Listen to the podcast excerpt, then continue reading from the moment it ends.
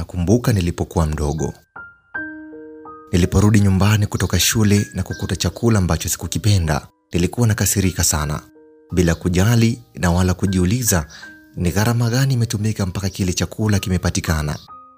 Nilikuwa mkaidi mno, nilikula kwa kulazimishwa.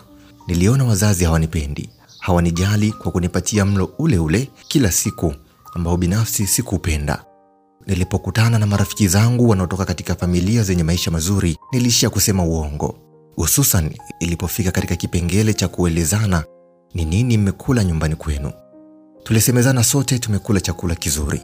Tulitoa sifa kwa pamoja juu ya ladha na utamu wa chakula alichokula kila mmoja wetu, huku tukimimina sifa nyingi juu ya uhodari wa mama zetu katika upishi.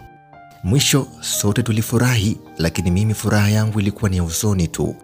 Moyoni mwangu nilijaa na sonono na lawama zote zilienda kwa wazazi.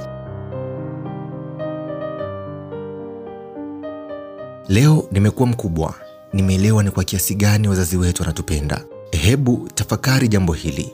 Uko peke yako sasa, ila kuna muda unashindwa kujihudumia chakula unachokitaka. Achilia mbali chakula unachokitaka, pengine hata kile unachohisi unakula ili usife, unashindwa kukipata. Sasa rudisha kumbukumbu zako kipindi cha utoto wako. Kipindi kile baba au mama hawakuwa na ajira ya serikali, ila bado nyumbani watu kumi walikuwa wanakula kila siku kupitia yeye, na pengine mpaka sasa wapo wanaokula kupitia yeye na mahitaji mengine wanayapata. Ni kusii ndugu yangu mpendwa, haijalishi kama mzazi wako yupo hai au tayari katangulia mbele za haki, usiache kumshukuru na kumwombea kila upatapo wakati. Mimi naitwa Ali Abduli Musa.